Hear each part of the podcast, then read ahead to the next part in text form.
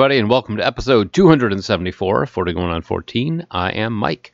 I am Patrick. I'm Joel. And I'm Josh, and I've found that a table saw is a useful tool for cutting a big piece of wood into lots of smaller pieces of wood so they fit in the garbage can after I've made the first cut on the inside of the line I drew instead of the outside. Measure twice, cut once. Yep. Or Is that how that goes? Yes. cut, cut again, cut a couple more times, go Throw get it more out. wood. That's how Leatherface does it. Ooh, that got dark. Yeah, so this week we are talking about tools. Yeah, so tools as in tools and repairs and fixing stuff and that sort of thing. And, you know, what did you do when you were a kid and things broke? And did you fix things? Did you take things apart? Did you? What are you doing now? You fixing things with the things and the fixing and the fixing and the things and the pudding pops. oh, that just got dark. And Rac- oops, my tool's in ya. Racist. What? What? What? What's that? What? If you like racists, I was not going with that. I was waiting for something better. if you like pudding pops, you might like the shows on the podcast collective, potato, potato. It's such as the Bad Parenting Podcast, the Internet with Scott the Pool Boy, Tales from the Hard Side, Talk Music to Me, and of course, the Rad Dad Radio Hour.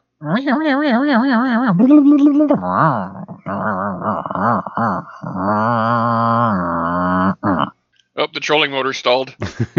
it's like he's revving a very small chainsaw. Oh. Junior. The baby has a tiny chainsaw. Aw. All right. So if you like our older stuff, iTunes, Blueberry, Stitcher, TalkTrue, Podverse, FM, NoonFM.com, and leave us some reviews on Podchaser. We got one, as a matter of fact, didn't we? We did. We got a, uh, a review on Podchaser, and I forgot who it's from. Voodoo Steve. Voodoo Steve. Yes, Voodoo Steve said that he enjoys our show, which we appreciate. The awesome thing about when people leave us a review on Podchaser is it puts us to the front of the Podchaser page, hmm which we are on their front page now under community reviews. Yeah. So we appreciate you. Yeah. Yay! Thank you. I am I am concerned because it does say we have 400 episodes. Unless you guys have been doing episodes when I've not been around, I'm concerned about Just that. one. Oh, guys, the jig is up. Run! You've been podcasting behind my back, you bitches. No, no, I'm fucking someone else, Mike. I swear. oh, okay, that's cool then. Oh, and uh, by the time this episode airs, uh, I will be appearing once again on Did You Do Your Homework? Oh, yay! Did you? Wow, wow. Nice. So uh, yeah, and if you want to call us, 708 now rap. 708-669-9727. Now for the traditional. Wait, do you have a topic yet for that show, Mike or uh, Josh? What? Uh, it's probably going to be something on the 90s that isn't remakes. Uh, we're still hashing out exactly what, Mm. All right, just curious. because they just did nostalgia, and that's sort of our thing here. So I want to retread well trodden ground. That was quite a sentence. Yeah, I like. I try to sense make sentences. of alliteration, treading and the trotting and the pudding pops and the ding and ding and ding. ding. Oh, Jesus. Not again. All right. I think it's about that time. No, it can't be about that time. It can't? No, because I don't have I don't have the sound queued up yet. Oh. Oh, it's almost about that It- time. Wait, It- do, do we have any other feedback then? This Whoop. No. Well, hey, all right. Well, the wheels have come off already. it's, and it's about six minutes in, and we're all already here. All right, it's about that time. Yep. this week in music, movies, and TV. And sports. Oop. this is the professionalism you've come to know and love, folks. Well, you're half right. so everybody, if you're paying attention and you have the home game, Joel just made a uh, Tim the Toolman reference. So everybody drink. I was trying to do a home improvement thing. Well, that's what he just That's said, the Tim same. the Toolman. That's the same thing, dude. Oh, I well, my internet's cutting out again. Damn it! That doesn't change who Tim the Toolman is. I don't think you understand. You don't understand how the internet works, do you? Sir? We'd call Thanks, Joel a tool, but tools are useful. Oh. oh. Uh. All right, so Joel. No, not Joel. Not yet. Patrick went Yeah. with September What? What? 17th, 1991, the airing of the pilot of Home Improvement starring Tim Allen, Patricia Richardson, and three annoying kid actors. And what about, uh, what's, what was his assistant's name on the show? Oh, Al. um, yeah. Al. but what is his real name? Uh, Richard Kahn, right?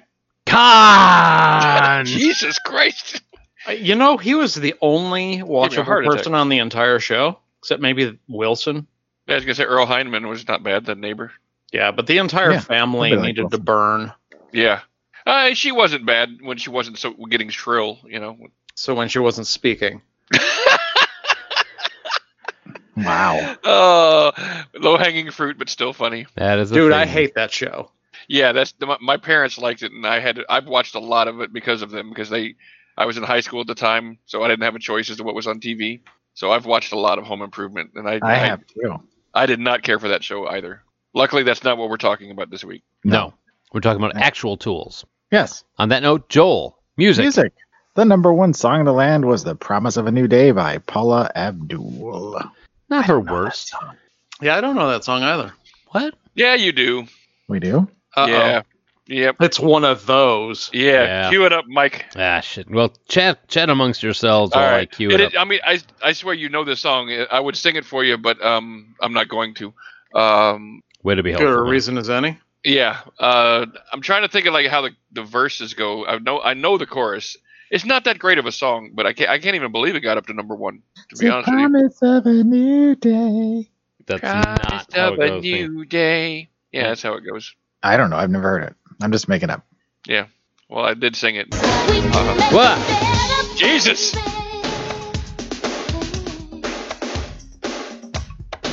You got to get to the chorus, wherever that is. 'cause That's where I think they'll recognize it. No, I, I tapped on the middle of the bridge. Yeah, yeah. Unfortunately, it's Still don't know it.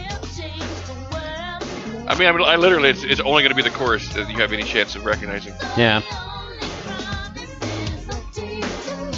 See? She's singing. All right, here, There you here it comes. Here it comes, right here. Mm-hmm.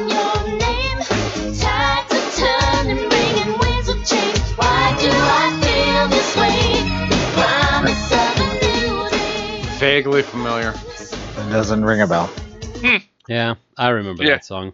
Yeah, very average song of hers. Yeah. not the best, not the worst. So, uh, Jordan Elizabeth Bramlett was born September 17th.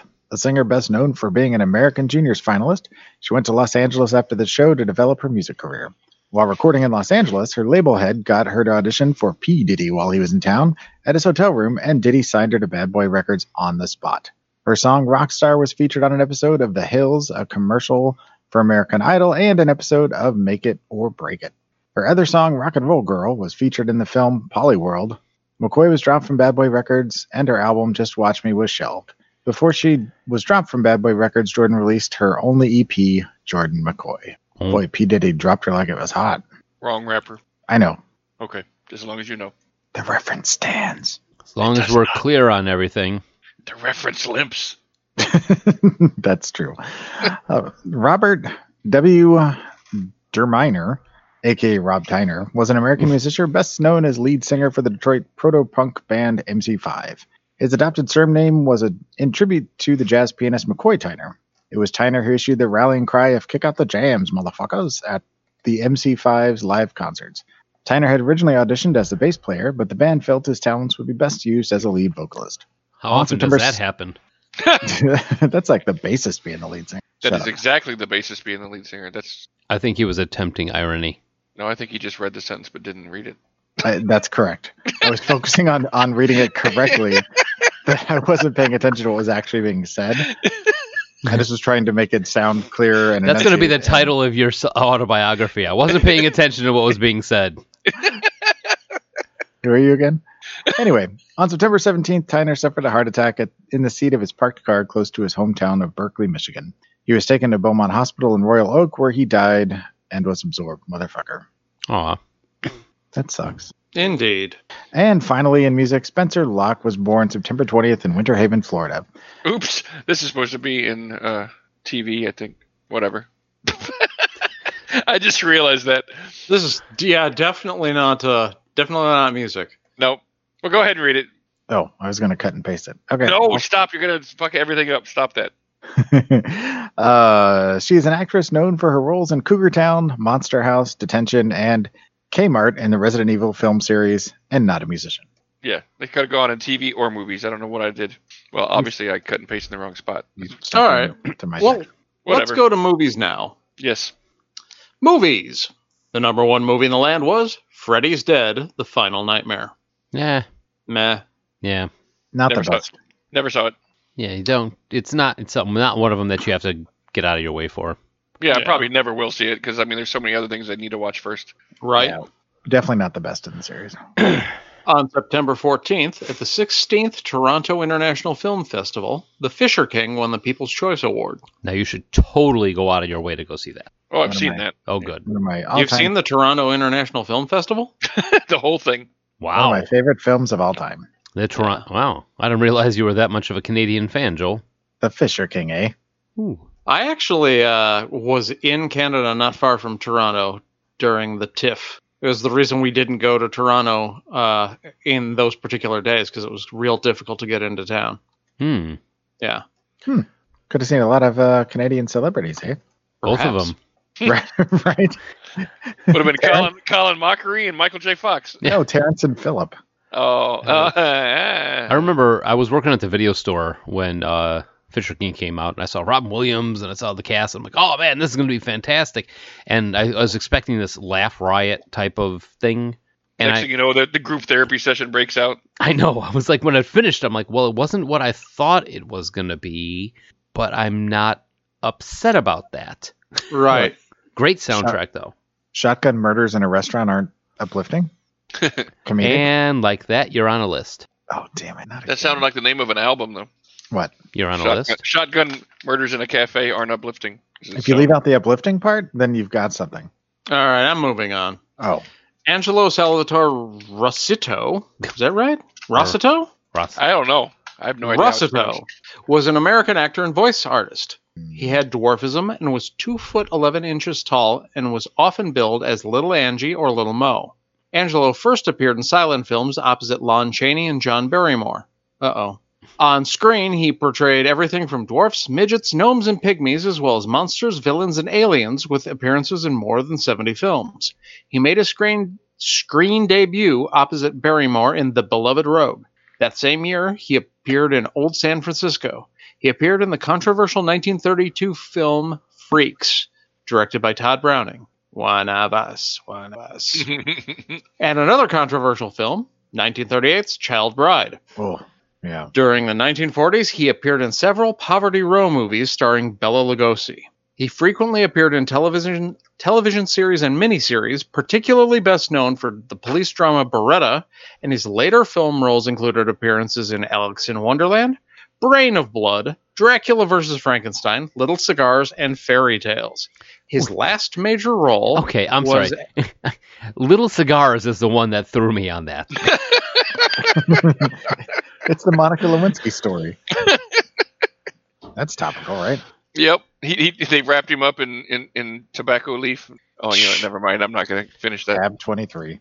His, his final major role was as Master opposite Mel Gibson in Mad Max Beyond Thunderdome. Oh, He died on September 21st. Absorbed. Oh, I gotta, I gotta watch Beyond Thunderdome again. That sounds. So good. Little cigars are hazardous. to your- 1973's Little Cigars. All right. a gangster's former mistress hooks up with a troop of circus midgets who, as a sideline, rob banks and casinos. Why have we not watched this yet? Right? Where's the remake? What? It, What can we, what can we compare this to? it's got Billy Curtis. It's got Jerry Maren. Frank. Did you say Fran Tarkenton? We Yes, gotta that- watch. I said Fran Tarkenton. That's exactly what I said. You guys really don't want to talk about tools. We are. Look at all those little midgets, man. Look at them around, man. We're all part of the. Anyway, TV. I'm sorry, I went down a rabbit hole. I'm Yeah, I was back. gonna say that's you. We can't move on. so, the top shows in the land are 60 Minutes, Roseanne, Murphy Brown, and Home Improvement until next week when they all just kind of change order a little bit and then it's very timely. Uh, 20th anniversary of The Price is Right is celebrated during the entire week on CBS. Remember, folks, spay and neuter your pets. I got it. Yeah, we got it. Okay. Yeah. Are we supposed to laugh?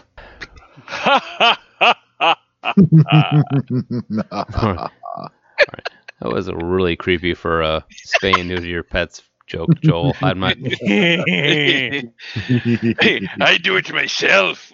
what? All right. Um, shows that debuted this week are Super Mario World, which has the infamous "Fuck you, Luigi." Um, Mother Goose and Grimm. That was a cartoon based off the uh, The dog and the old lady. comic. yeah, Yeah.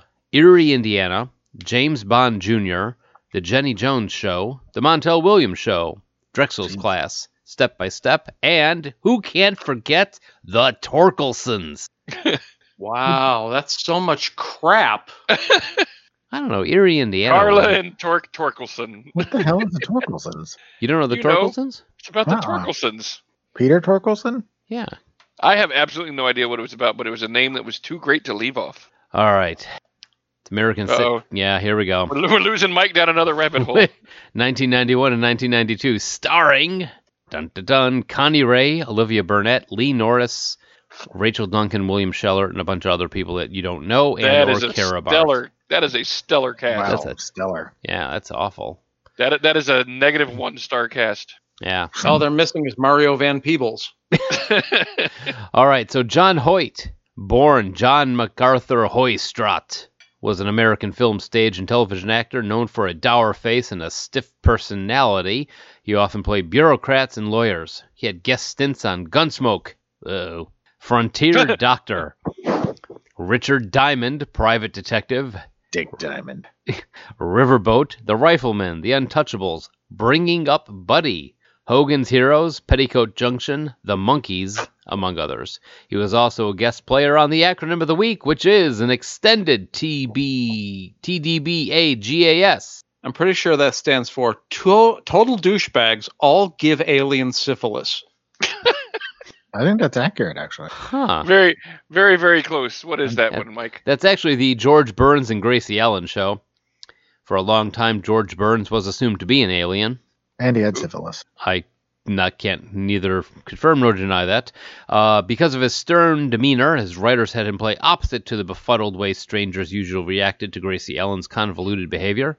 In the teleplay, Hoyt simply would not tolerate Gracie's antics and immediately removed himself from the room. Lung cancer permanently removed him from the room uh, from the Screen Yikes. Actors Guild on September 15th. Ta-da!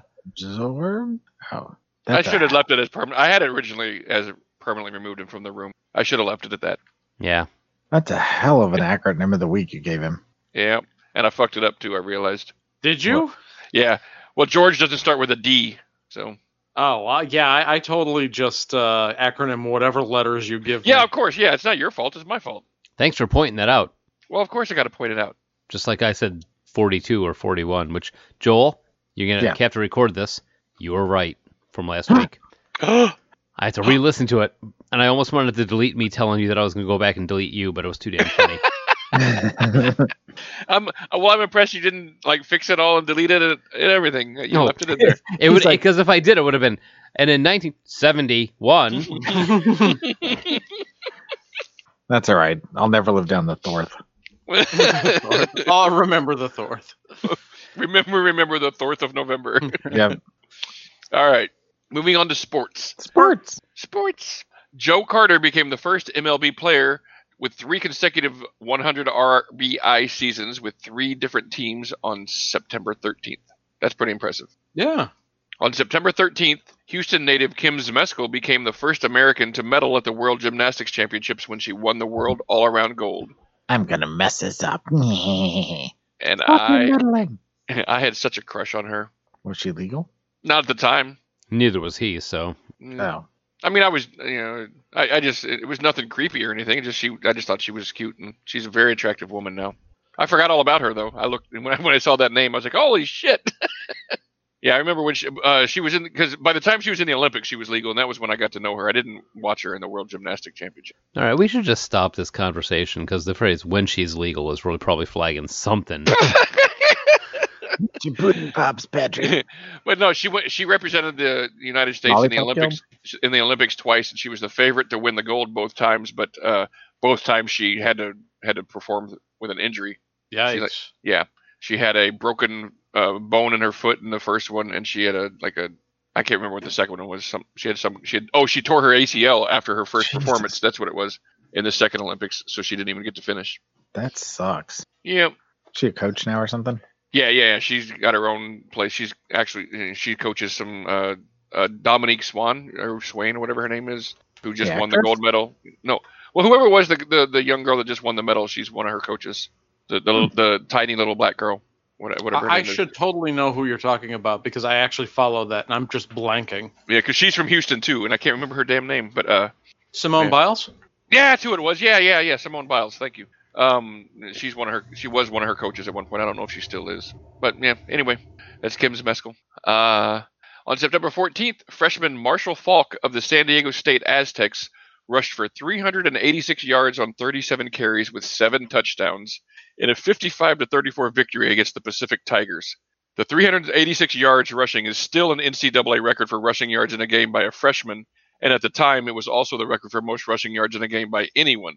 Imagine what he could have accomplished had he started that night. Faulk replaced the starting running back late in the first quarter after he was injured. Before that evening, all indications were that Faulk was going to get a little was going to get little playing time during his entire freshman season. I didn't even run the scout team. Faulk, si- Faulk said. Hmm. Yeah. Do you guys know what this the scout team is by chance? No. No. Uh, it's that- bas- basically, it's it's the it, it's the team that you play on in practice, and you have to run the plays that the other team is known to run, so that the actual people who play get to play against. It's, it's that's how they practice for the game that's coming up. so you're like the skins and the shirts and skins thing? Yeah, I mean, and, and you and you got to run, you know, the plays that other teams run. You don't get even get to run your own team's plays, but you're still on the team, so it's kind of a, and you're and you're like the backups and everything to the guys who start and stuff. Oh, But he, and he's saying he wasn't even on that team. So like the understudies. Yeah, exactly, 100. percent That's the understudies in sport. And he went in and uh, it basically in in little over two quarters had a th- had already had 300 yards, and then in the fourth quarter he got all the way up to 386. Pretty impressive. And he actually became one of the best running backs in NFL history. Moving on. On September 16th, Atlanta's Otis Nixon was suspended for the rest of the 1991 season due to testing positive to cocaine. my how things have changed. right? It's only cocaine. We're good. He'd be MVP now. And lastly, on September 21st, after the Olympic Committee voted to allow professional basketball players into their games, USA Basketball announced the Dream Team lineup for the 1992 Olympics. Uh, Mhm. the greatest basketball team ever assembled reads like a wing of the Basketball Hall of Fame. There was Charles Barkley, Larry Bird, Clyde Drexler, Patrick Ewing, Magic Johnson, Michael Jordan, Karl Malone, Chris Mullin, Scottie Pippen, David Robinson, John Stockton, and their one required college roster spot was taken by the NCAA champion Duke's Christian Laettner. Hmm. and Spud Webb. And that team went on to just destroy everyone. Yeah, there was no competition. I I I remember watching it and like after the game when the other team would just like run up to them and be like, "Oh my gosh!" well, Charles Charles Barkley tells a story about um they were playing like Angola or somewhat, you know, some random African team, and he was posting this guy up, and he looks over and he notices the guy's not even playing defense on him. He's looking at his bench and smiling because one of the guys on the bench has a camera and he's taking a picture of him as Charles Barkley is posting him up. like it's like we know we're gonna lose. yeah, he's like he's like look at this, look at this, I'm playing basketball against Charles Barkley. That as as one sided as that year was, it still was amazing. Yeah, I mean that was that was just fun to watch. I mean because Well, it was fun to watch, and then the other team. That's the thing that I liked about it is that the other teams were just ecstatic to be, you know, like going up against Pippen and Ro- and Robinson and Jordan and all that. They were just happy to be on the on the court with them. exactly, and and there will literally never be another team assembled like that. Oh yeah, because they were like, you know, that was a little one sided. No, I mean, I remember when they announced the team when they were just like, well, there's one guaranteed gold.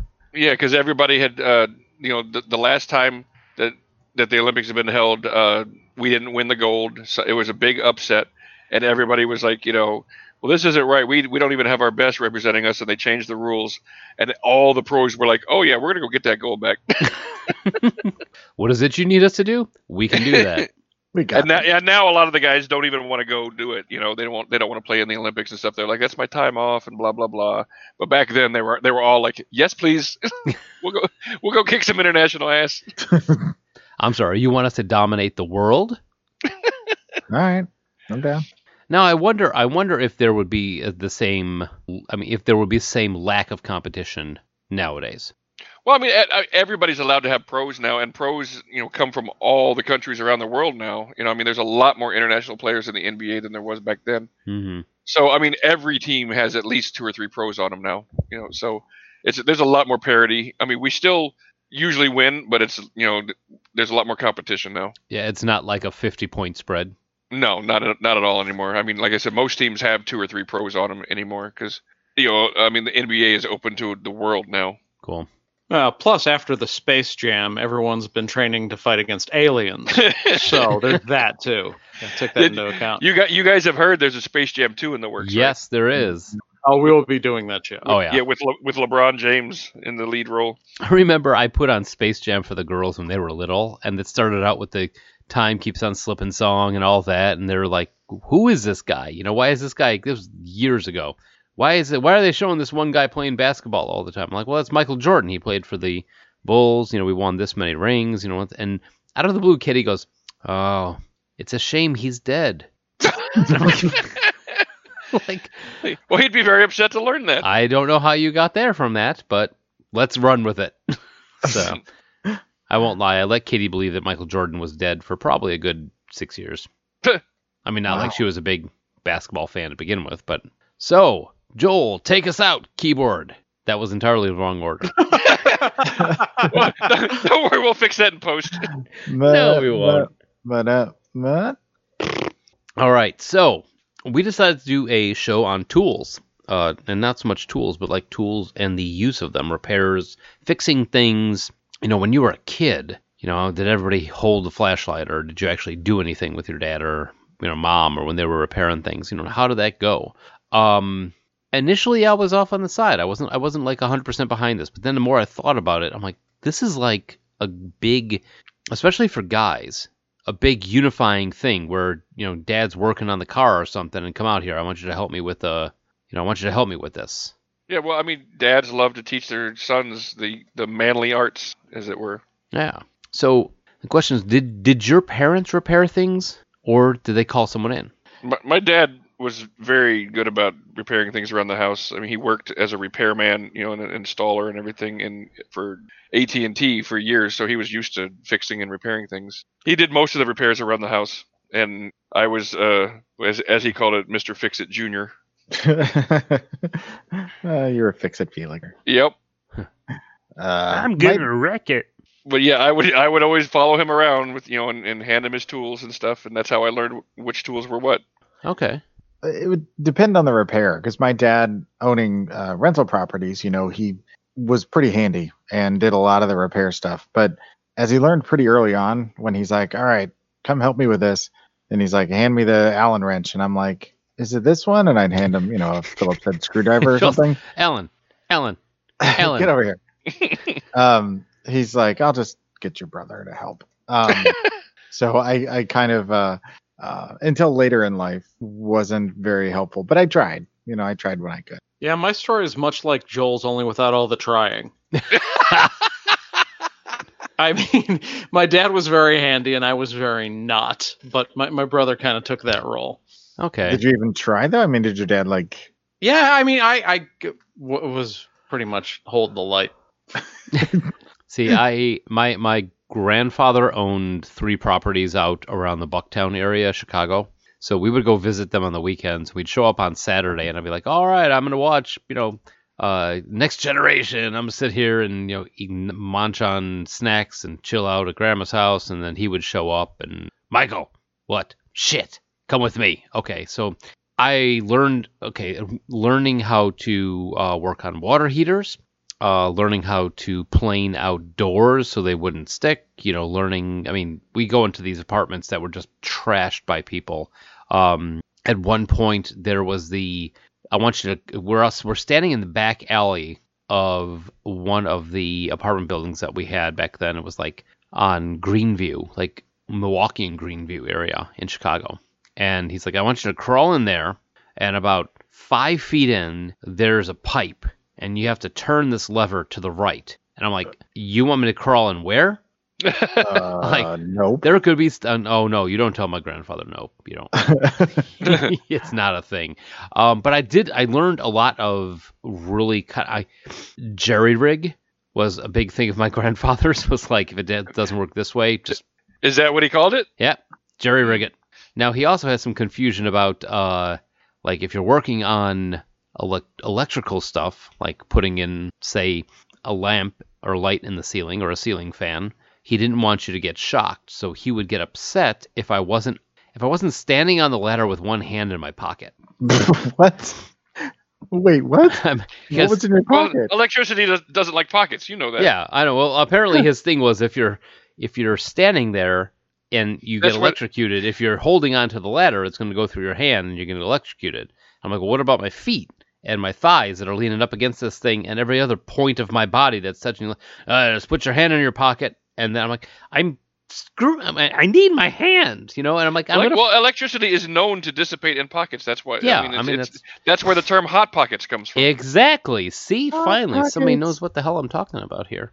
Um, but yeah, he uh he had some unusual ideas about fixing things, but I spent a lot of time with him, you know, working things with one hand in my pocket. And the other one throwing a peace sign. Yikes. Damn it. Uh, that's better than my joke. I was going to go with the masturbation, All right. as I as I'm wont to do. As you as is the thing you do. So, did you did your parents ever have a situation where they had to call somebody in? Because like like my grandfather was always about fixing things. My gr- my dad was always about th- fixing things too. Did they ever have to reach a point where they had to call somebody in to fix it? Well, as my father uh, taught me, the two things that you don't mess with unless it's like the little tiny minor repairs Electric. are electric and plumbing. Yeah, that's what my dad told me too. Although there, there were minor things that Yeah, if you if you got to go past do. the toilet, you call a plumber, and if you got to go past the the light switch, you call a plumber or you call an electrician. oh no, we we he taught me how to uh, to install a toilet. Yeah, my, yeah, my dad taught me that too. But I'm saying like if you got to like if there's a clog if there's a, a clog you can't clear out yourself, you don't oh, you don't snake it yourself. You you know you call in a plumber. like if you got to get underground piping and all that. stuff. exactly that kind of stuff. You know. Yeah, definitely. Yeah, Um, see, my dad was an electrician, so the electricity Oh. thing not so much. Oh, That was his first, I think, first or second job in the press room, because he, he had that really long career uh, at the printers. And yeah, electrician was one of his first jobs there. Huh. He was like, "Hey, Josh, hold this wire." Yeah. Well, then he was the professional that people would call. Yeah. That explains Josh's hair when we met him. I, Um, I definitely was not electricity safe. I believe I've told several of those stories on the show. my dad what he's like you know the only thing you really shouldn't mess with is the box the breaker box itself like he's like if you're you know if you got to put in a new box in a house and you call the professional and you do that um but well, I just I just that- don't mess with I don't I don't personally mess with anything that can burn my house down or fill my house with mine and anybody else's. i mean it's a good rule of thumb He Well- has that written above his doorway. Please don't fill my house with poop or burn it down. with poop Well, with or without poop, don't burn it down in any fashion. uh but i remember putting in um uh, uh 220 wiring for the the dryer 220, 221, whatever it takes. and um I, that's right isn't it Yeah. Yeah. Yes, it's Right. right. I'm just I'm quoting Mr. Mom. Yeah, he's Oh. being an asshole. So I got I was like, wait, did I say that right? Um, and being scared to death of of running that and that something was going to go wrong and I was going to burn the house down that I was because uh, when I moved back to Kansas City, he's like, you know, I'll, I'll let you rent this this house that I bought, you know, for uh, basically next to nothing, but you got to do all the repairs on it, and it was to the studs. So you know, having not been a handy kid growing up, uh, shut up. Um, I, I I got a lot of lessons from both my father and my brother on how to build a house from the studs out. So I, I had a crash course later in life. It's pretty fun once you kind of get the grip. It's not it's not fun when you don't know what you're doing, but once you do, if it's not your job, if it's just something you're doing, it's kind of fun. Because I've rehabbed houses before. There's definitely a satisfaction in uh, completing something like that and then living in it. You know. Yeah, that's it. what I mean. Like you, you can make it exactly what you want. You know, like and uh, that's what I that's what I enjoyed about it because I was helping a friend remodel his house um, at one point, and we hung out in it, and then he sold it, and I'm like, damn it, dude. they- we, we we added on like a party room and all this kind of stuff, a little sunroom type thing, and he had a pool that we built out a big old deck on, and we did a bunch of other stuff together because he was he lived you know only a couple streets down from me, so it was easy to just hop over and help him out. And he knew a lot of what he was doing, and he taught me a lot of stuff too. So, and then they went and sold the fucker. it's like I liked hanging out there, you asshole. What about what about cars? Did your dad ever work in his car? Yeah, yeah. My my dad was big on you know repairing. You know, because I remember he and his buddies would ha- be hanging around outside, you know, with their radio going and all their heads in the truck. It's kind of like kind of like a scene on you know King of the Hill. That was trying to- exactly what I was That's thinking. exactly what I was picturing too. Yep, Uh-huh. That's a carburetor. Mhm. yep, yep, yep. Well, and as I've mentioned, one of my dad's hobbies was collecting and restoring antique cars. So it was yet another way for me to disappoint my father. I mean, I, I can remember like riding around the big jack. Uh, like we had a hydraulic jack to jack up cars. I'd ride around on that, ride around on the creeper. So- Jack so and the was- Creeper are actually the same guy. that is that is also actually like King of the Hill. Yes, Like yes. Bobby. Yeah. that boy ain't right. So he Pretty literally, I mean, did I, I know he he owned the cars, but did he like build any from like the bottom up, Well, or did he I just mean, rebuild? Like, you're talking about like a scratch car, like one of those? You No, I'm not order? talking about like a project car, but yeah, he definitely had stuff that was a frame and maybe an engine that needed a bunch of parts, and he otherwise had to acquire all the parts. Hmm. that's That's crazy. that's really cool. I wish I could do that shit. yeah, me too. That I mean, that that's got to make you feel like a man, right there. like, I, mean, wouldn't know. None of us know. That's what I'm saying. We're all, we're all like, oh man, that's got to be cool to be that manly. Let me go roll up a character. That's that's that, that's that manly. It'll be fun to play him. I'm gonna roll up a character and have a glass of Chardonnay. I'd be scared to drive anything though if I rebuilt it, even if I had the knowledge. Just oh, just- we'll get to that. there's a certain oh, level of nice, nice preview. nervousness. Nice foreshadowing. Because I've Um, told you guys that story, but I'm not sure it's ever made it onto the podcast. Um, my dad never worked on cars. Um, I know there was a point uh, when I was in high school where my mom was like, you know, it'd be a good idea for you to learn how to at least change oil on a car, you know, and kind of learn some basics. Um, so you can do it on your own. I'm sorry, I just had a flashback to you when you bought that car at the apartment. Son, there is no oil in this car. So the lesson stuck. What? Didn't you got that? You got that car when we were living in the apartment. And all right, it must have been somebody else.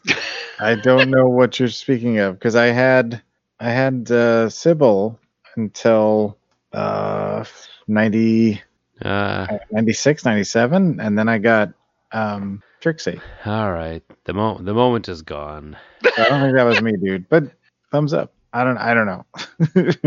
um. So no, I never. I never uh, learned how to do. It, but I did change oil in a car once, and that was time consuming. And I'm like, dude, if I can just pay somebody like forty or fifty bucks to do this and get it done in like twenty minutes, yeah. Yeah, I've never understood the appeal of changing your own oil. It's just so simple just to take it for for forty dollars and get it done.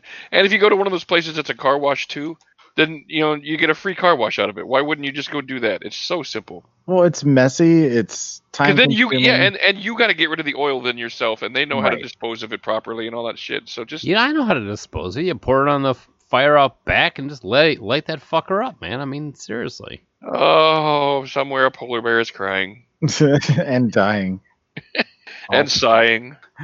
and whying. He did that. We're not going to go down this road. No. All right, yeah. Um, Um, but I think my mom knew more about cars than my honestly, and I still don't know how to change the blinker fluid to this day. did did you just say blinker fluid? Uh-huh. Oh, see, my dad, we had a 1977 or 78 VW bus. It was orange on the bottom. It was cream on the top. Um, So it's a cream pickle. Neat. yeah, it was so sweet. Remember sitting in the back and playing uh, um, Millennium Falcon in the very back. We used to drove we drove that thing everywhere. Um, I remember driving through I think it was Addison when my dad got pulled over for a ticket because the the um, muffler fell off what? and we got we got pulled over for a noise violation.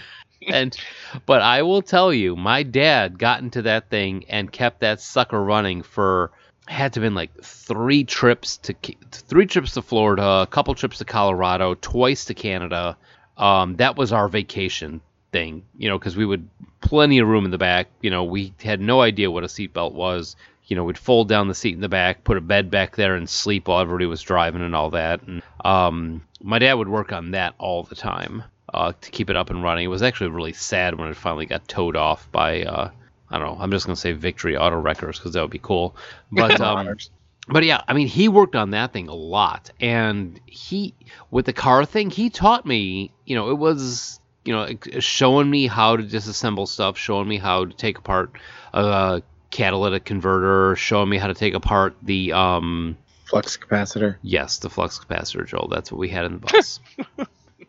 uh, but no, I mean, my dad was my dad was very much the I don't I'm not paying somebody to do something that I could figure out how to do myself. So he had for back in the 80s and 90s, he had a bunch of books, you know, how to keep your Volkswagen running forever, you know, how to if he bought a new car, he would get the um uh, what's the the name the brand of books that show the whole uh, disassemble of all the cars. Do you know what I'm talking about? you're asking the wrong Auto audience. repairs for dummies. No, no, no. There's there's there's uh Know your audience. Zen in the art of motorcycle maintenance. no. it is Eat, love, pray. What? Haynes. Eat- eat, Haynes pray, love. manuals. Oh, whatever. Haynes repair manuals. Uh, that uh, that's something Haynes H A Y N E S. Never heard Oh, of it. not like the underwear. No, definitely not like the underwear. This this is Haynes uh, repair manuals. Is they get a hold of a car and they will show you how to disassemble and reassemble the entire thing. And hundreds of thousands of different versions of these uh, cars. And you know, if you have a car, there's a Haynes manual for it. And if you need to take apart the transmission, it will give you a photographic step-by-step process of how to take it apart. And my dad had whatever car we had, we had a Haynes manual for. Yeah. So he would, you know, go in there and take it apart, rebuild it, kept that sucker going. Now, he tried to get me into it a little bit more than watching what he was doing and learning that way by uh, buying me a car for, I think he paid 20 bucks and a, s- and a three beers for this car and it was a 1988 Volkswagen Jetta. I had absolutely no interest in getting this car running. Sat on my it sat on my driveway until some one of our neighbors threw a bottle rocket into it and set it on fire. Um, so Jesus. so that was fun. But uh, but no, my dad was very much. I mean, he he was the repair it if I can. I'm not paying somebody to come in and do it. We we even put a fence around our house on our own because he refused to have somebody come in and pay it. We had like a whole thing. Like my aunts showed up, they cooked, uncles showed up, everybody showed up, and we had like a fence putting up party, which I didn't know that was a thing. yeah, I didn't either. Apparently Like it a is. barn raising, but for a fence. Uh, yeah, I guess so. I mean, it's just it's. I mean, come on, man. It's my family. We used to hang dead turkeys in the trees. So what the hell? What are you expecting? That's true. Oh, that's a good point. So, Put RoboCop up on the screen and get Yeah. the building. what was the biggest job that you ever had, ever watched your dad have to take care of, or your parents have to take care of? Hmm. Hmm. I mean, did you ever have one of those moments where, you know, it, it, the, you know, you had the flood or any sort of disaster that your dad had, your had, had to take care of? Well, down here we have hurricanes, and there was one one time I had to take care of the hurricane issue because my dad had, you know, Have to go outside and deal with the hurricane. Go away! I don't want you here. you know, I'm talking about cleaning the yard and cleaning everything up and all that crap. Oh, You jerk, you jerks. Go outside and shout at the hurricane. if this Dad, doesn't you get rid of him, I don't know what will. it took it took me four straight days of work to clean all the rubbish and garbage and stuff out of the yard, and it was a and, everybody was supposed to take all their um their limbs and everything because this was when we lived in a highly wooded area. Mm-hmm. and um, yet everybody was supposed to take their limbs and put them out at the front of their yard so that you know the garbage people could come by and just collect all the limbs and everything and with wood chippers and stuff and blah blah blah. By the time I was done, I had the most limbs on the entire street. It was about literally about five feet tall's worth of shrubs and limbs and everything, and it went down about twenty feet. Jeez. I mean, it was insane. uh, It was insanity how how much was in our yard. Uh, It took it took me about forty hours worth of work just to get all the stuff out of the back and front yard. Jesus. Yeah, it was it was crazy. So that was probably the biggest like project at that house, you know, at the main house we lived at. But there was another house w- that we owned a little bit earlier that we had to sell at one point, and that was a brand new house in a brand new neighborhood. And the big project in that one was trying to get the the backyard grass to grow because it kept dying. and my dad was getting so mad he was spending so much money on sod. what what was the end result Oh, of it, it fin- he finally got um he got one to catch, you know, eventually. But like, apparently the problem was just the soil was just it was too much clay and everything just kept dying. But he finally got a clay friendly tree uh, grass, got it to grow, and then you know a bunch of shit happened and we had to sell that house and move. and he was so he was so mad. He's like, I finally figured it all out, got all the yard right. Now we After gotta all go. that, Yep. the poor man hardly ever got a break in life. So, uh, did you ever have a full-on repair disaster in your house? Like, grab the buckets, grab whatever. We're, you know, this is this is what's happening tonight. We're gonna bail ourselves out of the kitchen or anything like that. I've never been part of anything like that. Yeah, I think the biggest things I can remember ever happening were, you know, toilets overflowing a couple times, but uh, nothing major, thankfully. Knock on wood. Yeah, that least didn't grown up. happen for me when we had anyone handy who was good with tools. That waited until I was an adult. Funny how that happens. Now, I, I remember one one morning where uh, you guys had all been to my house when we lived in Bolingbrook. It was one of those where you kind of walked in the front door, can walk upstairs on the left, and it was a raised ranch, so downstairs on the right.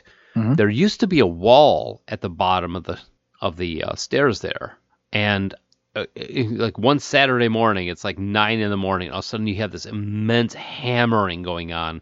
I wake up, come out there, and my dad has decided that he's going to. There used to be like an, an L-shaped wall at the bottom of the stairs, so it would be like you instead of just walking downstairs, you have to walk. You would get to the bottom of the stairs, take a left, and then you'd have to walk around the corner to get into the actual like living room down there. And he decided, Oh. yeah, so he decided that he was going to take that out. That was a fun day. That was fun. Here, you know, can I help you, Dad? Yeah, here, take this hammer and just beat the shit out of that wall. Yeah. I was actually going to say that earlier when Joel was talking about his house and I was talking about how fun it can be. That's probably the most fun about doing any kind of rehab is the destruction. The demo. Yeah. You just, just get one of those, you know, they, they, they sell them at Home Depot, those, those destruction hammer things that like, they have like the, the, they're made for just pulling down sheetrock and, and you can just rip down wood and anything. It's just so fun. And it makes you feel like, you know, like, like you're just a beast. Nice. Until you realize you got to clean it up. Yeah. And you look around, you're like, ah, shit. That Now I'm a janitor. like now I'm all sweaty and I don't want to clean this up. So one of the things I threw in here at the last second was we all lived in the apartment, and one Mhm. of the things that I recall about the apartment is uh, Jay going downstairs and discovering that all the electrical part, all the electrical wires had been put together with scotch tape. Did we ever try to repair anything in that place? In which place? The house? In the apartment. The apartment? apartment, yeah. I, I think for me it was mostly the opposite of trying to repair anything.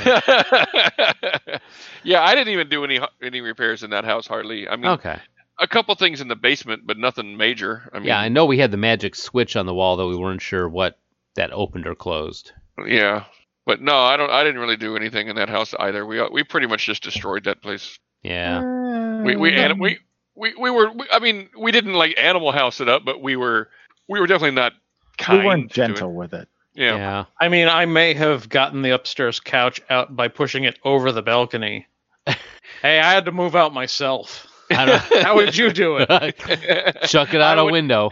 I would leave the couch is how I would do it. Oh, yeah, I didn't do that. I, I pushed it over the balcony. Why would you? Why would you leave the couch when you can throw it over the balcony? Right. because, because once it hits the ground, it's no good to you anyway, so you might as well leave it. Huh. Yeah, Hindsight's twenty twenty. All right. Whatever so happened to that couch?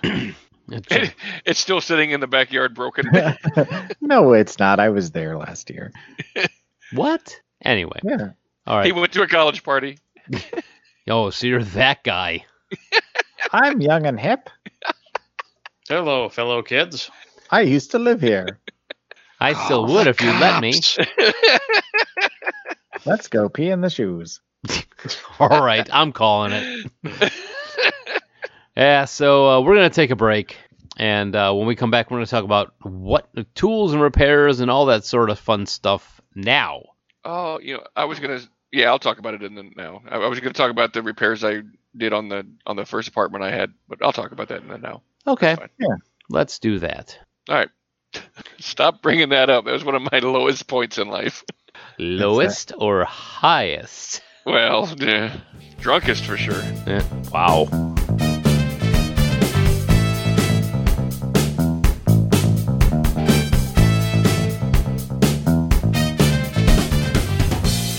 All right, so now we are back. We are quote unquote adults. Eh, Eh, we'll see where that we'll see where that arrow lands. Only legally. Yeah, and and chronologically. eh. Uh, so um, most of us live in a live in. No, we all have a house. Yeah, we all have houses. Yeah, we all got houses. So repairs on the houses that you live in now. Do you even attempt to do any sort of repairs? And- Hang on, are we? I, I know this is where the questions are, but are we glossing past the weird, like before we moved into our own homes, but still now years? Yeah, because I kind of wanted to talk about the apartment that the very first apartment I got when I moved. Oh yeah, let's go with it. Yeah, Um, back it up. that that was the first that was the first time I did any of my own type of repairs into a place that in a place that I lived in. Um, I added uh, like shelving units onto the walls. Um, I changed out some of the doors. I painted the place. I fixed a lot of holes, this and that, and just did a lot of cosmetic repairs and stuff. And the landlord noticed, you know, that I'd I'd, I'd cleaned up the place because you know I don't know if you guys remember that apartment, but it wasn't that stellar of a complex Mm-hmm. and I, I pretty much uh, acted as the maintenance man for that for him like on the sly like he was supposed to do all the maintenance kind of stuff and he he took money off of my rent for me to like i mowed the yard and stuff you know that little patch of grass in between all the you know Wasn't much of a yard. right exactly so that's you know and he took you know he took like 25% off of my rent Wow. yeah so um i, I did like basic repairs around the place for him and stuff and so that was the fir- my first experience with you know doing any kind of repair type work you know any any kind of uh home improvement if you would want to call it that That's some nice shelving work you did. Uh, can you fix the electrical in 2A? but no i mean i did i i patched a lot of sheetrock and stuff around the place for him things like that hmm. No. that, that sounds like the beginning of a weird song. A patch a lot of sheetrock. Don't know why that sounded Dun, funny. dun, dun.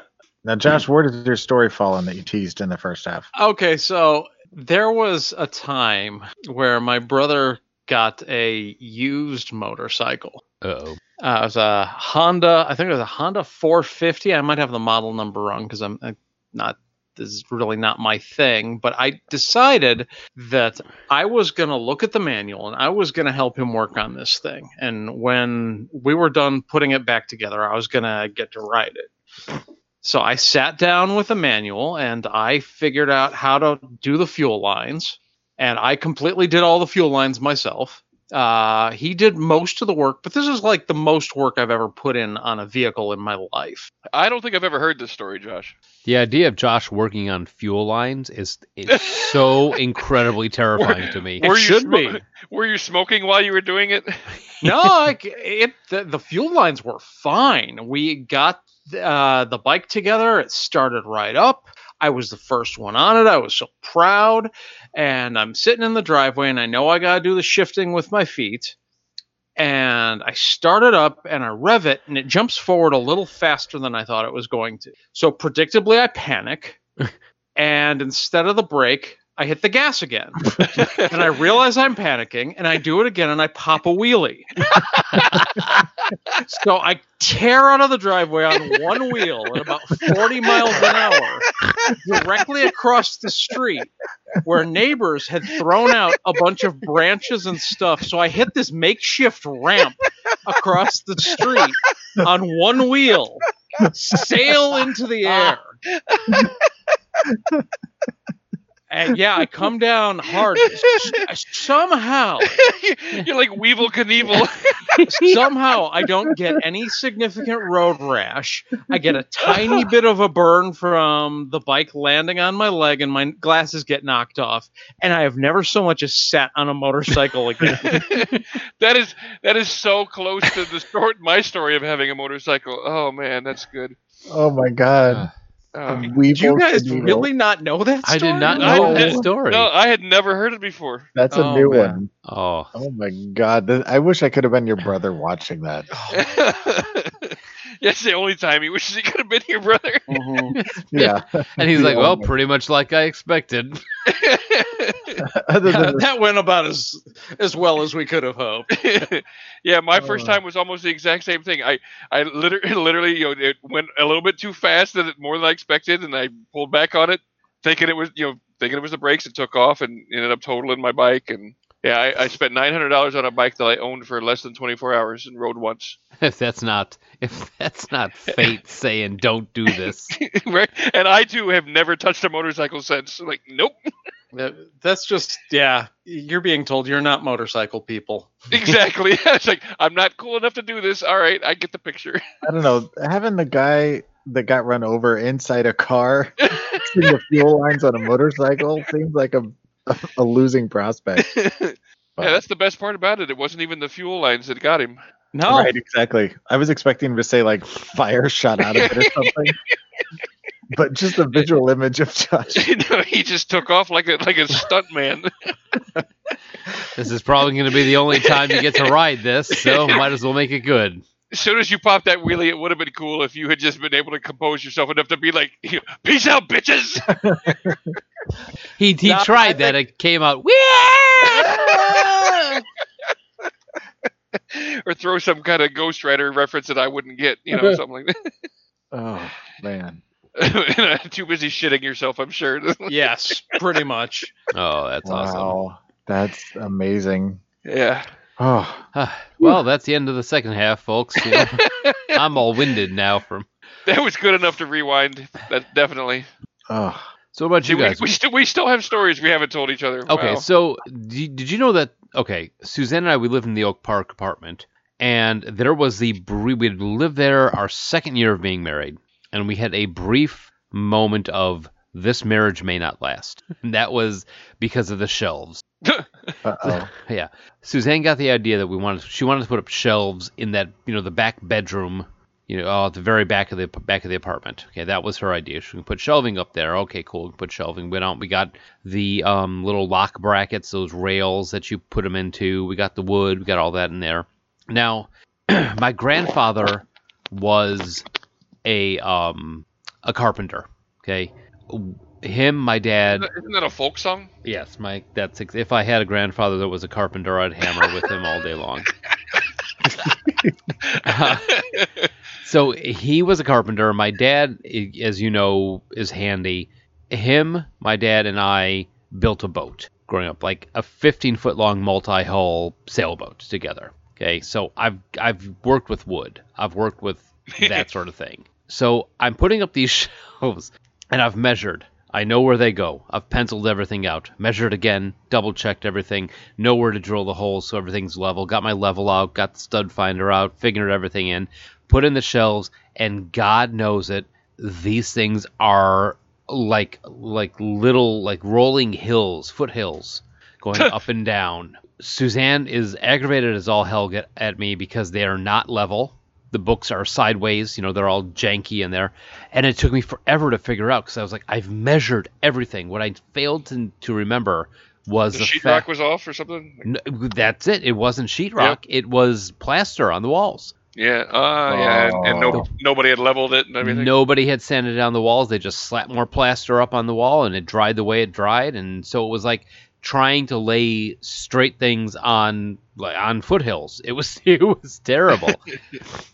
uh, but yeah, that that's what we did in the apartment there. And the other thing that really drove me nuts about that apartment was uh, there was a you know in the summer had all the windows open. I was sitting by the window, looking just overlooking the street and all that, and I had a, a cup sitting on the windowsill, and I picked up the cup and it was so humid the cup had stuck to the paint on the windowsill. So when I lifted it up, it pulled the paint up like in a little circle underneath where the cup was. Well, Yikes. it, well, not yikes. It was like the most beautiful varnished oak underneath this like beige uh, latex paint that they had put in put in this place.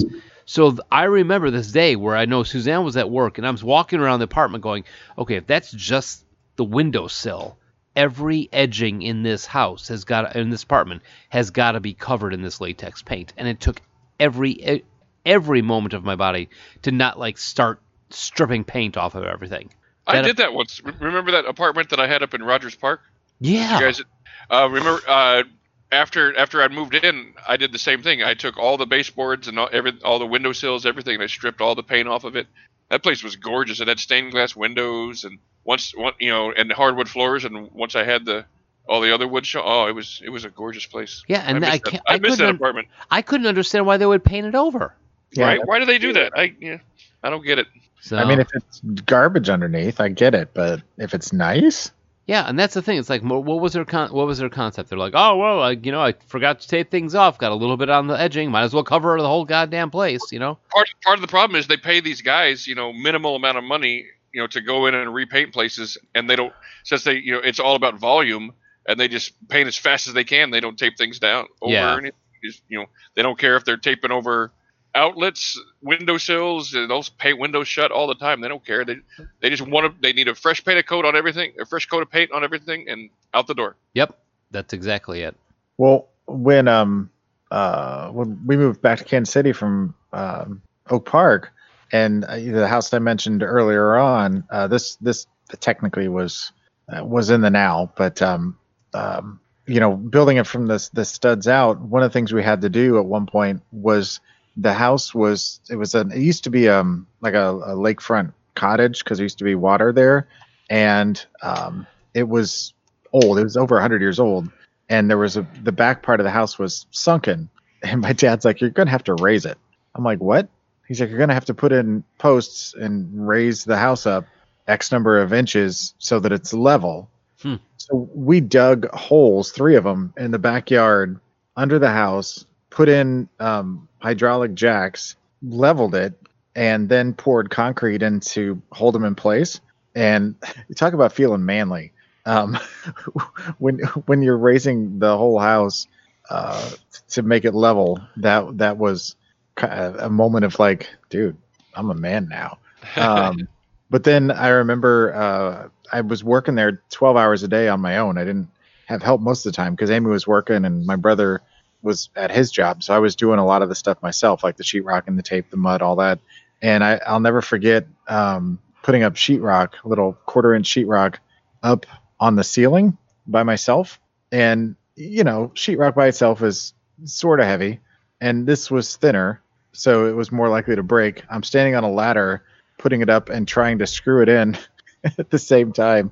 Um, and that took every ounce of, of my being to do that. But the scariest part of that house that I'm surprised it didn't burn down, and my dad eventually sold it to a couple who uh, added onto it and made it a lot nicer. And died in a mysterious house fire.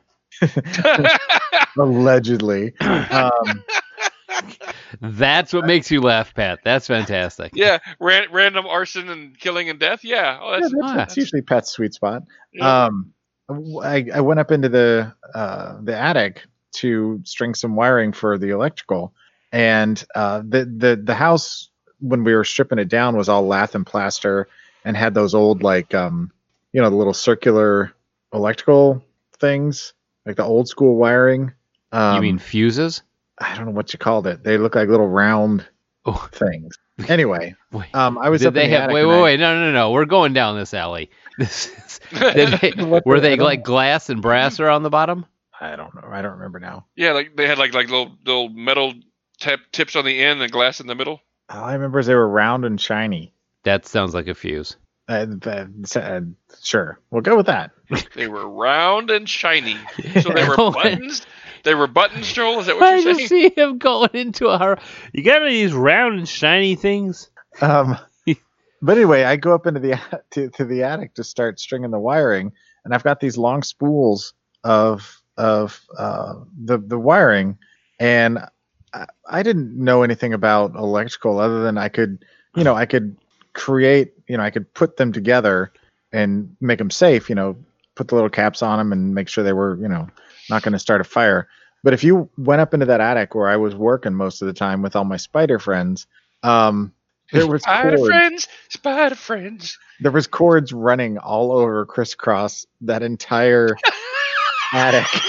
oh my god! Come on, you can't just. I'm just imagining these two young black children, the cords running all over them, and they're all like, "What? What?" their pants around backwards. Yeah. Jesus. This, I mean, it looked like somebody dumped a plate of like really stiff spaghetti everywhere.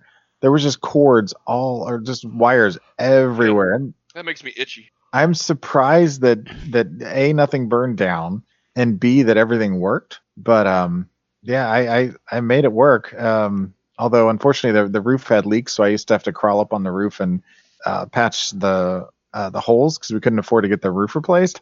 And I remember one particular rainy day, uh, one of the the leaks I had apparently not gotten. It was raining so bad that it created a waterfall inside. So there was rain coming down in between the sheetrock and the uh, the outside wall on the window, and so it created like a an inside water feature. And it was just going, That's not. That's not a bug. That's a feature. it was going in between the sheetrocks, down the window, and then through, and then escaping through the other hole in the sheetrock, back to the outside. but I'm sitting there on the couch going, uh, I better fix that when it stops raining. I put that Uh, one on the old to-do list. right? Now I've I, it's it sounds goofy, but I mean I've been in this house for 20 years, and there have been moments where I have been really confused about my behavior to repair stuff. Like we had uh, tornadoes, my, maybe six seven years ago, and I'm it had torn some of the molding off of the off the walls outside off the so like the aluminum siding is coming off the wall. It's middle of the night. I can hear it. it's a thunderstorm. The aluminum siding is falling off the gable and is banging up against the window. So no one's getting any sleep and i'm like i gotta get out there and fix it. so what do i do? I've i've got i uh, you know my living room. I've got a really tall living room with the, lights in the ceiling. So i go out into the into the garage. I grab the aluminum rod that i use to change the uh, lights out on, go outside, and I'm trying to whack this piece of molding off the side of the house in the middle of a thunderstorm, holding a metal rod, and I got like 3 You're whack. like a reverse Benjamin Franklin. I know. I'm like three hits into it. I'm like, why? Why would I get? it? I'm like, the hell am I doing? and that is the moment you get struck by lightning. yeah, I almost wish. Yeah, Oh, now But- I know what Josh feels like. thought. This is a good a time as any because before we get to the house I'm living in now and own, where there are our own repair stories, there was the apartment that uh, we were in the uh, garden apartment in Fletcher. And uh, right after we'd moved in, I'd say three, four weeks, uh, we'd done all the paint, repainting ourselves, had a real nice bar down there. Um, we got hit with an uncharacteristic uh, thunderstorm Oh. backed up the sewer, and at like 11 o'clock at night, it started pouring out of the drains into the kitchen. Yikes. Ugh. Uh, we're bailing and we're sweeping and we're mopping, and it's coming faster and faster, and we realize it's not stopping. Ugh. Uh, got to ankle deep and was working its way towards the carpet in the living room and our furniture. We started picking up uh, any electrical cords, anything that plugged in. Uh, luckily, we weren't so moved in that there were uh, there weren't even books on bottom shelves yet. Oh, that's but good. uh, before it stopped, uh, you you'd go into our apartment and the uh, water was knee deep Oh my god. all the way through bathroom, living room, everything, both bedrooms. Damn. Um, so yeah, that was uh, a fucking disaster. And because it was sewer backflow, uh, we didn't know if homeowners insurance was going to take care of it, but it did. Uh, but th- we had to tear out all the car- uh, carpet ourselves. Ugh. So it's Sarah and I with tack hammers and uh, uh, utility knives pulling up uh, the entire house's worth of carpet, basically. Wet carpet is awful to pull out too. And I got the uh, strangest. I got the strangest boner. yeah, Sarah ended up uh, getting nicked on the carpet strips along the edge, which of course were rusty, which required a Ugh. tetanus shot. Ouch. Ugh. But yeah, that's uh, we, we ended up getting it recarpeted, and the rest of the time we were there, I was always paranoid every time it rained that shit was going to happen again. I was always worried that we weren't good enough on the cleanup, and there's going to be mold down there, and we're going to get sick. That's Yep. that's the mold thing is the biggest thing. I Yeah. I get so I get concerned about that. Um, found I found mold in the attic not too long ago. Discovered that the uh, the roof had started leaking. But again, like I said, just thank God for uh, homeowners insurance. you know, because you get it, get them in there and they take a look at everything and they're like, you know, you get that assessment and they approved a roof and two thirds of the uh, aluminum siding in the house.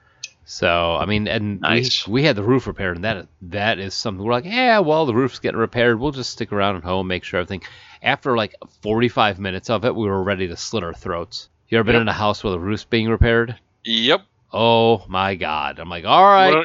You want to know my secret? Just go to sleep. See, but normal people don't sleep like you.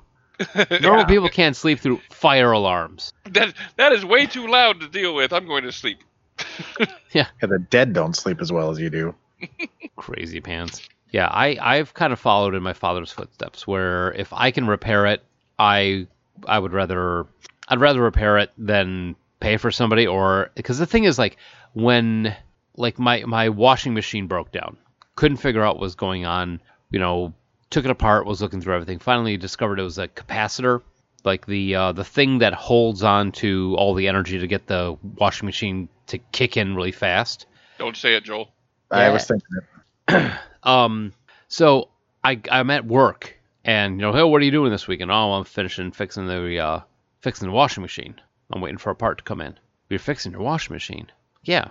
Why? Because it's broke. I'm gonna wash my clothes. What do you What do you mean? Why? So I'm talking to one of the I'm talking to like one of the VPs in the company. Well, why don't you just go get a new one? Like, what? Yeah, they're only like five six hundred bucks. Like what? What what world do you live in where five six hundred bucks is an only? I'm like, this is. I was like, I'll tell you why I'm not going to do it. One, because I have a, a washer that works. It's not electronic. It doesn't have a digital screen. I don't need any proprietary software or anything to be able to to fix it. It's literally just a mechanical device. But I can want to op- be able to watch. I want to be able to watch TV on my washing machine. right and you know it as and the other thing was if i discover that i throw out this washing machine and it was just a four dollar part that i could have replaced and threw it out and now i spent 600 bucks on a new washer i will be angry every single time i wash my clothes for the rest of my life So angry that I won't wash them anymore, and he'll leave them to exactly good i'm not good no that doesn't work out as well as you think Your it will clothes will have dreadlocks. Right. Right. But I mean, if I I've got and as of right now, we have the washer and dryer that came with the house. I've repaired both of them at least three times, just changed out parts. I mean, it's I I can fix a dryer, disassemble my dryer in less than 15 minutes. Well, I tell you what, the, the days of of Google and searching the internet for how to fix things have changed home repair Oh yeah, because no more no more do you have to just learn as you go. Yeah. Like it- you can you can look up and get videos on how to you know fix the exact thing that you're trying to fix. Oh heck yeah! The the YouTube videos and stuff of Yeah. people showing you how to uh, fix things, even if it's just telling you like how to take it apart. And then once you get it apart, I mean, a lot of times you can figure out what the problem is. That's how I fixed uh, the the wash machine when um, we're still in Colorado. It was it was there was water backing up into the machine that was smelled like you know dirty sewage water almost, and figured out you know how to get the hose out of the back and repair it. And you know, like I said, it's like a four or five dollar part, and all it took was time to fix it. Um, so yeah, definitely. I mean, uh, I rent this house here. I don't own it, so you know any of the major repairs, you know, we obviously call him him in for. But I don't mind going around and doing like all the you know easy minor stuff. Like, I mean, like I you know we had we needed a new stove, and I you know we got a new a new one, and I installed it. I'm like I'm not going to bother him with that, you know, that kind of stuff. And sometimes uh, you find a way to turn what should have been a very simple repair into a not very simple repair. oh yeah. Well, let, yeah. Let, let me. This is a, a quick one, so let me just uh, lead Yeah. off with this one. I was um, in the, in the, the the family house that we had for like 30 years. Um, I when my dad was on his deathbed, um, I was in the process of trying to fix, uh, trying to uh, install a new ceiling fan in the kitchen because you know in Texas every room has a ceiling fan. So um, I was replacing the ceiling fan because the other one was just kind of old and, and burnt and, and burning out and everything. So I took it out and I look at the wires and all that's facing me are four black wires. What? Right? So I was just like, huh. so I go in and talk to my father, you know, who's laying in in bed. And at this point, he's still, you know, he's still coherent. This was early on, and uh, and I'm like, I'm like, Dad, what's going on with the with, with the, the kitchen wiring? And he, you know, was like, what- he's like, what are you talking about? I was like, why are there four black wires? Like, there's no red, there's no black. What? And that was when I found out. I we had lived in the family house for 30 years, and he told me, oh yeah, the house has no ground wire. what? Yeah. Yikes. And I'm like, I'm like, are you kidding? And he's like, no. He's like, that's the way it was built. It has no ground wire. And I was like, do you know which one's the the, the you know positive, negative? And he's like, he's like, no, you, you just need to you know figure it out. You got to use one of those little meters and figure out which one's which. And I was like, okay, so what you're telling me is call an electrician? Got it. so I, I you know, I, the electrician came in and you know, and he and even he was like, you got to be kidding me. What's going on here? Yeah, Am I being punked? right? That's the code. And so I'm, you know, that was one of the things when we were deciding if we wanted to keep the house or not after my father passed. I told Michelle, I was like, you know, between the plumbing and the electrical, you know, the, the amount of money we, we would have to dump into this thing to get it up to code. I mean, the entire electrical grid would have to be redone, and the because there was a break in the main line underneath the house. Oh. Oh, So we're talking like forty thousand dollars worth of repairs. So we were just like, no, let's just let it go. yeah. Let somebody else deal with it. Yep. Luckily, the guy that bought it didn't didn't scope under the house. So if you're listening, gotcha, bitch. Joke's on you. I always liked doing electrical. I mean, I didn't like the idea of, of potentially getting shocked to shit, but you know, uh, take it, you know, knowing which wires go where and hooking them up and having the the outlet work. That was always a very satisfying feeling. I was just always too worried, you know, that it was going to burn out someday. I just electricals just I don't know enough about it. I don't want to mess with it. I know just enough to be dangerous. I mean, That- Yeah, that's how I feel. I could I could I could get to that point, and I don't even want to tempt myself. well, when we bought this house, it was the same situation as the the first house, the the the the sh- uh, the boxes we used to call it. Um, you know, they they this was a um, uh, foreclosure, and they'd taken everything out of it, so it was basically just the the floorboards, and uh, you know there was nothing in the kitchen. Everything was was bare. There, none of the bathrooms were done. There was the they took the toilets, they took all the molding and everything, and uh, so you know we kind of built this house from the this the studs out more or less, although the the sheetrock and everything was there and the walls were done. But there is something satisfying, like you're saying, about kind of doing it the way that you want it. Um, and if you know how to do that, I mean, you can you can make the house or wherever you are into what you want it to be. But we didn't mess around with the all of the plumbing um, and the electrical. We we let somebody else do. But uh, yeah, it's it's a satisfying feeling. It definitely makes you feel like a man. Yep. See, I've, I jump in with everything. Electrical, install the ceiling fan, you know, cut the hole in the ceiling, broke out the wires from the switch, did that. Uh, gas even, oven jacks up. You know, here I am tilting the thing out. You know, it's, it's that, you know, if I get it fixed, I get it fixed. If it something goes wrong, it ain't my problem anymore. Because Of you're course. Dead. Of course, my house blows up, but, you know. We're on Yeah. fire. so um, let's talk real quick about tools. Um, I personally have more tools than I will ever ever be able to use. My father, you know, being the you know repair guy and all that stuff in his life, he of course had a garage full of tools. Um, I have so many tools. I have sold tools, and I still have too many tools. um, I have I have a couple of boxes that are just like, hey, this is a box for tools that I have no idea what they do. um, it's, it's just a, a box full of just crazy ass shit. I don't know what they're for. You know, like whatever. Um, and I've got four toolboxes full of tools, plus a whole shelf full of tools, and a standing shelf unit full of tools. That's a lot of tools. Yeah, I have every tool you could possibly imagine, cordless and non-cordless. I just bought a, a, a Dremel set, which I'm in love with. If you don't have a Dremel, get one. They're so much fun. Dremels are Oh, I have one. Yeah, they are. They are a lot of fun. especially Oh. at uh, Hanukkah. You may be using them wrong. Not, I'm not judging. I'm just making a comment. Um, but yeah, how about you guys? What's your tool situation like? Well, when we bought this place, we, we found all sorts of interesting stuff. But one of the things is there was a shed that had a lock on it that no one had a key for until we'd bought the house and had been moved in for uh, three or four days. And eventually they found the key to the padlock. And we get in there and we find an entirely equipped woodworking shop. Oh, Oh, nice. Oh, So yeah, there's a table saw and a couple of drills and just all these tools that I'm never gonna use. Um, but yeah, all, all sorts of cool stuff that uh, probably they would have tried to sell out from under us or charge us to keep if anyone had known they were there. But uh, Yeah, apparently sure. nobody did. That's cool. Yeah, you- we also found stuff like the uh, lamp wire that was uh, spliced off of a light bulb in one of the uh, closets to a power strip. They have stuff plugged into it, and yeah, my dad took one look at it, and I was like, "Yeah, this this this can't stay. We gotta." I'm surprised this place has never burned down. right? And it's like, yeah, the old man was a carpenter. He was not an electrician. And it held together with scotch tape. Well, just enough to be dangerous, you know. yeah. Made a power strip. I didn't get the lamp.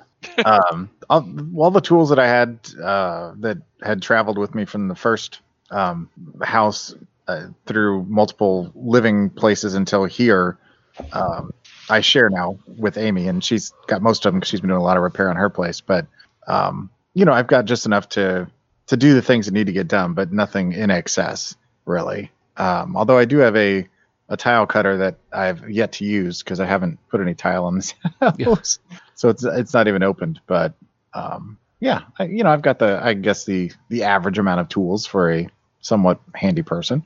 I've got I've got an ultrasonic room like like tape measure that I bought because it was on clearance. I don't have a reason to use it, but every now and then I'll walk into a room and measure it just for the hell of it because you can. because I can. It's like it's got it's it almost looks like a uh, like a stud finder except at the end instead of it being flat, it's got a little cone and you put it at one end, you touch like the bottom to one end of the wall, you hit the button and it goes you hear this like a click and it's the the noise that it sends out bounces off the other wall and then comes back. So you can measure like I measure the entire wall, and it's got like a, a 3D um, type of uh, calculator in there that you can do like the volume of a room if you ever want to, or you, you're drunk and you decide you want to wander around the house and just measure all the rooms. Um, You win some bar bets. yeah, you really can.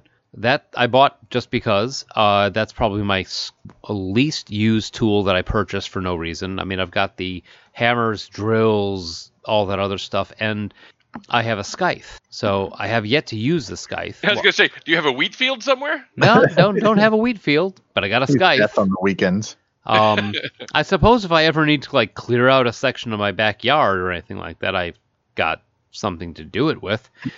But uh, that was inherited. Or if you ever need to take somebody to Hades? Yeah, stare, I you know stand on the corner, just stare at people and point. Um, we've got a, a laser level. Those are cool. Those are fun and handy. Yep. Yeah, So wh- actually for the going into like one of the I don't want to say stupidest, but the cheapest and most useful tools I ever have is a it's a piece of aluminum about an inch long with a angle like a like a half a like a corner of a diamond cut into it, like like two sides of a triangle cut into it and pushed out so there's a point. And the the whole object of this is you you want to hang a picture you put this inside wherever the, the picture hanger thing would be on the back of the of the frame. Put it on there, put it up against the wall, give it a push, and the little angle puts a notch in the in the hole uh, in the wall on where you should drill the hole.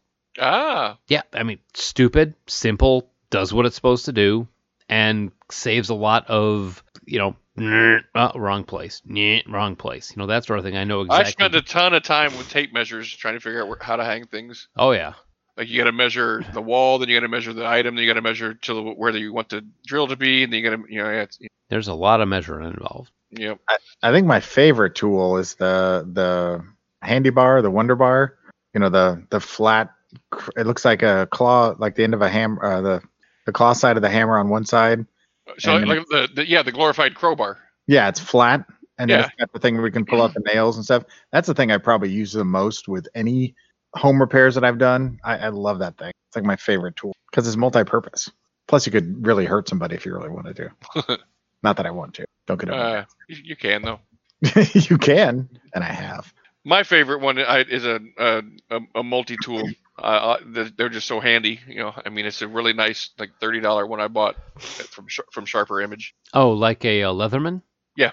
You, Oh, okay. I've got, I've got one of those, and I will tell you, for the quick, get it done fast type of thing, it's really nice. Yeah, it's, and it's perfect. Like you just you know, I keep it in my backpack, which I carry with me to work, and I you know, and, and it's always obviously in my my bedroom. So wherever I am, I have it, and whenever I need like a quick repair on something, just pull it out. Yeah, Yeah, I, perfect. I, I I keep mine in my my backpack also. In fact, we had um at at the I, I and this is the thing that that that I don't understand is that I work with people that are smart about things, not about everything.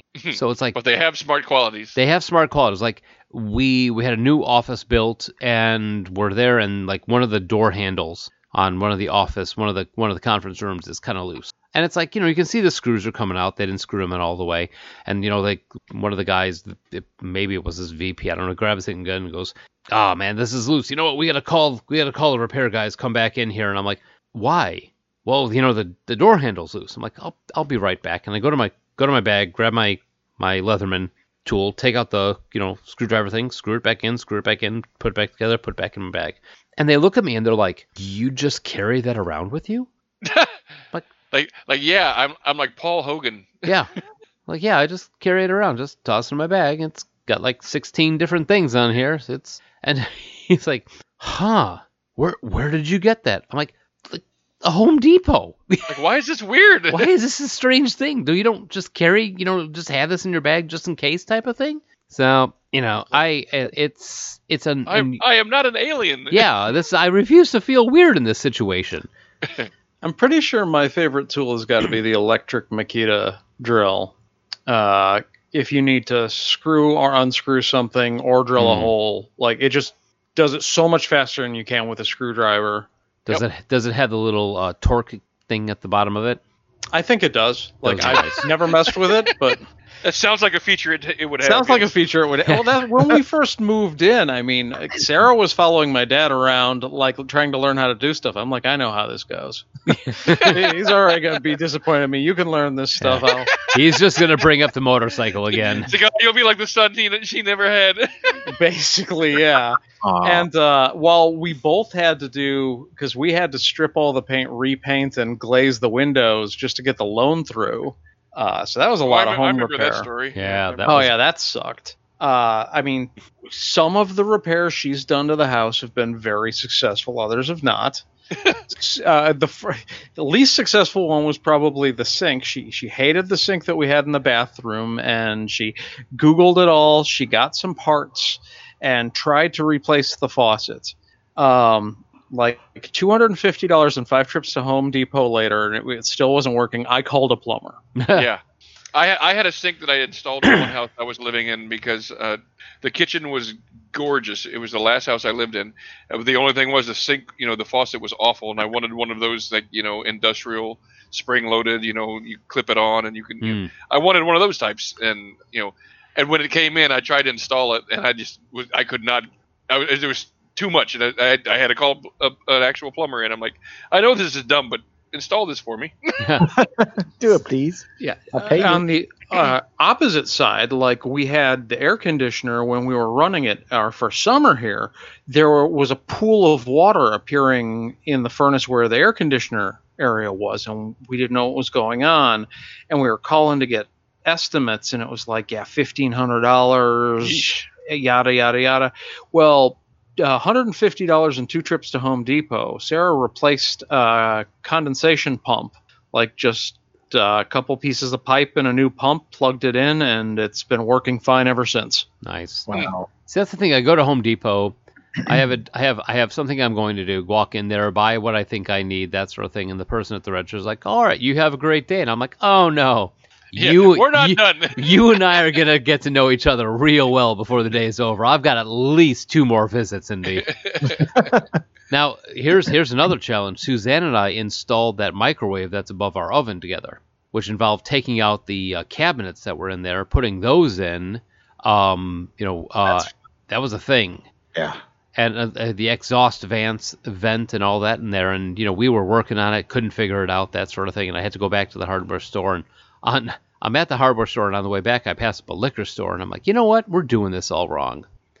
So i stop in the liquor store and i get myself a six pack of something. I get her a six pack of something. I'm like all right here's what we're going to do.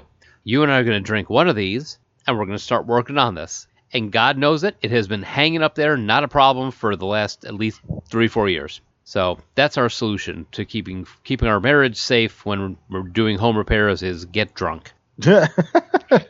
uh, So Secret to everything, pretty much, really. Are you drunk while you're doing it? No. Well, there's your problem. right? Seriously, So, what about disasters in the places we currently live? I have lucked out and not had any massive disasters, but at the same time, the night is young. yes. I mean, I've had the sump pump go out, which we've, you know was just a uh, needed to repl- replace one of the tubing out there. I've I've been working as a trustee for my church, so like this last weekend, I was replacing ballast in um, uh, the fluorescent lights. I was taking the ballasts out and putting in uh, LED lights. So I was like rewiring entire uh, lighting fixtures. So I try to keep on top of things. Like I try to at least go down into the basement and walk through every. I've heard it before. It's like you should walk into every room that you in your house at least once every day, just to make sure that nothing is exploding. So I kind of make sure, you know, you know, I, as the as go up go upstairs, say goodnight to the kids with the pretense of I'm gonna kind of like eyeball things and make sure there's not like a big wet, wet spot showing up on the ceiling or anything like that. But nothing's blown up. Pat, have you blown anything up? No, because I'm ma- mainly because I stick to that tenet. is Like if it's you know electrical or plumbing, and I f- start feeling uncomfortable, I call somebody. Well, you feel uncomfortable most of your life, so I I'm surprised You know you are what not I surrounded mean, by electricians. I have six electricians on retainer. Luckily, so far, knock on wood, nothing major here. Even when we were at the negative 50 wind chills, it uh, everything works spotlessly. You know, no problems. Um, outside of you know the garage door crapping out and having the spring bust last year, I mean that's the extent of of problems that I've had here so far. I mean, the, the main problem that we have is with the air conditioner because you know this being a rental house, he has a cheap air conditioner in it, and so he's had to spend a lot of money on air conditioning repairs. But luckily, it's not my burden. Not your expense, right? Yeah. Josh? Well, and of course, what kind of prompted me suggesting the show is what I'm still kind of going through now. The uh, wake up uh, three Sundays ago and get in here, got my got my coffee, and I've done some laundry, and I I've got the bathroom master bath is right across from the office, and I hear gurgle gurgle gurgle from the toilet. like, oh, that sounds expensive. I had no idea because yeah, I walk in there and yeah, the toilet is gurgling and there's uh, black sediment coming up through the bathtub. Yikes! Ugh. Ungood. So I'm like, I go out to check the clean out in the front yard, and water is up at the top, so it is not draining out to the main sewer. So it's like, okay, this is gonna suck. It's gonna be probably a couple hundred bucks. Uh, call the plumbers, uh, have them come out. They're gonna probably have to run a, uh snake through the line. Yeah. Um, they get here and uh, they say, "Well, you got some issues." Like, and your house course. is screwed up too. So yeah, that is definitely not something you want to hear from a plumber. Uh, no. And he, he lets us know that uh, if he uh, tries to, comp- he's he's got a hole open, we can use the plumbing. But if he attempts to completely clean out the line, it's going to collapse. Ooh. Uh, so they have to dig it out and replace it. It's like, oh, this this is going to be really expensive. And we're like, well, I mean, if it's got to be done, it's got to be done. We have them come out, and we figure, yeah, it's going to be like three plus thousand dollars. Uh, they come out, and uh, I could tell by the look on the guy's face when they were doing the job that it was going to be worse. Uh, turns out what we had is what they call Orangeburg pipe. Now, most people have never heard of Orangeburg pipe. I know you guys have because I've talked about this at length with what's going on here at the house. It's basically a cardboard shipping tube impregnated with tar. That's how I used to describe my ex. So, yeah, 70 years ago, they decided this tar paper was a good idea to, for pipes to carry water away from the home. And unsurprisingly, a good five years or so.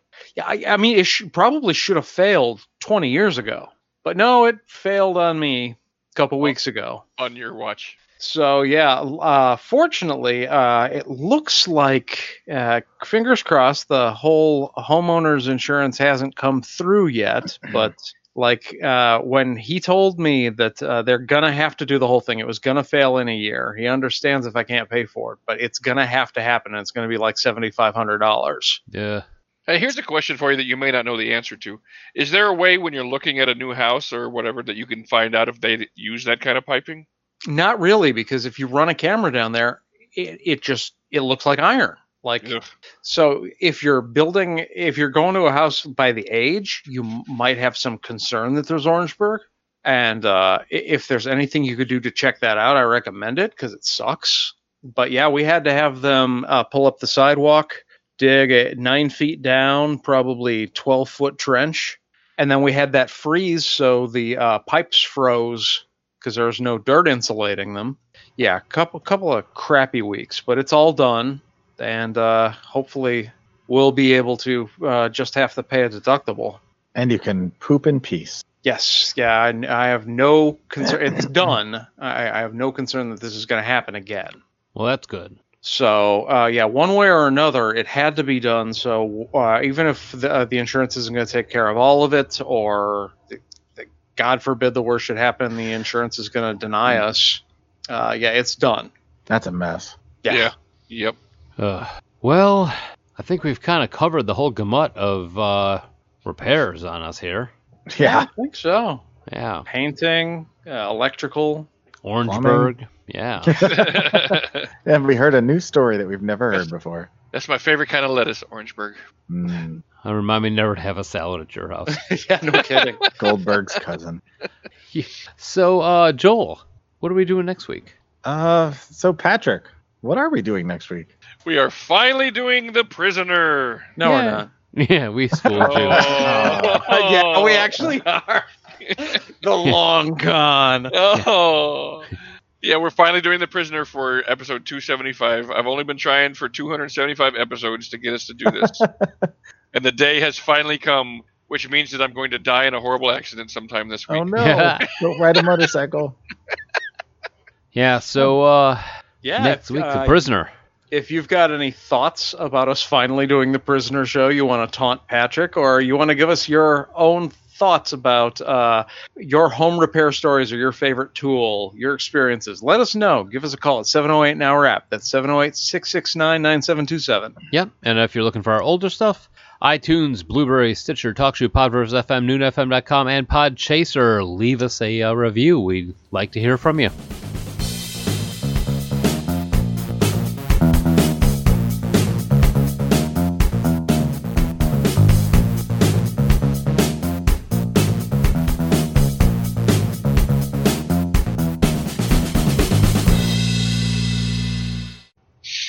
Yeah, and they've all got carbon on me.